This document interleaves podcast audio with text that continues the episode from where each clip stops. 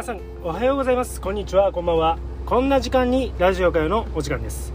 今回は今日は何の日366日の感動物語、ある6月8日のお話をさせていただきたいと思います。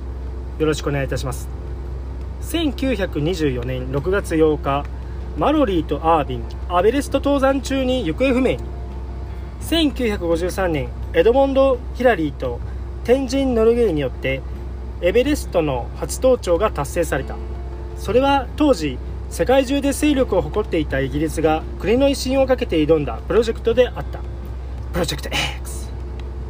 そこから遡ること約30年前、イギリスは1921年、22年、24年と3度の遠征隊を送っていたが登頂はならなかった。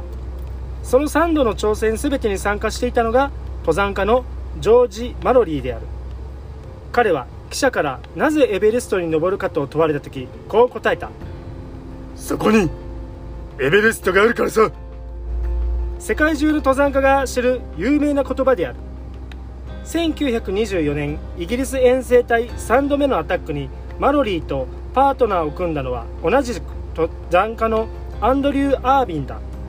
2人は互いの体をロープで結び、いよいよ山頂は目の前に迫っていた。山頂に着いたら俺は亀さんの写真をそこに置こうと思っているんだ。マロリーが言うとアービンは答えた。よーし、それを俺がこのカメラで撮ってやる。しかし6月8日を最後に2人は消息を絶ってしまうのだった。それから75年後の1999年、国際探索隊によってマロリーの遺体だけが頂上付近の北壁で発見された。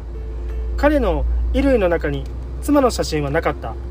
またアービンの遺体はまだ行方不明のままであるが、もしも彼が持っていたはずのカメラが見つかれば、そこにはもしかしたら決定的な場面が映っているかもしれない。つまりヒラリーたちよりも前にマロリーたちがエベレスト初登頂を果たしていたかもしれないのだ。しかし3歳で父親を失ったマロリーの息子ジョンは言う。僕にとって登頂とは生きて帰ってくることです。もし父さんが帰ってこなければ決してやり遂げたとは言えないのです。初登頂の栄誉は一体誰のものなのか、これは現在も議論を読んでおり、登山史上最大のミステリーとなっている。今回は6月8日、マロリーとアービン、エベレスト登山中に行方不明にのお話でした。明日6月9日は日本近代音楽の父こと作曲家山田耕作が誕生のお話です。ご視聴ありがとうございました。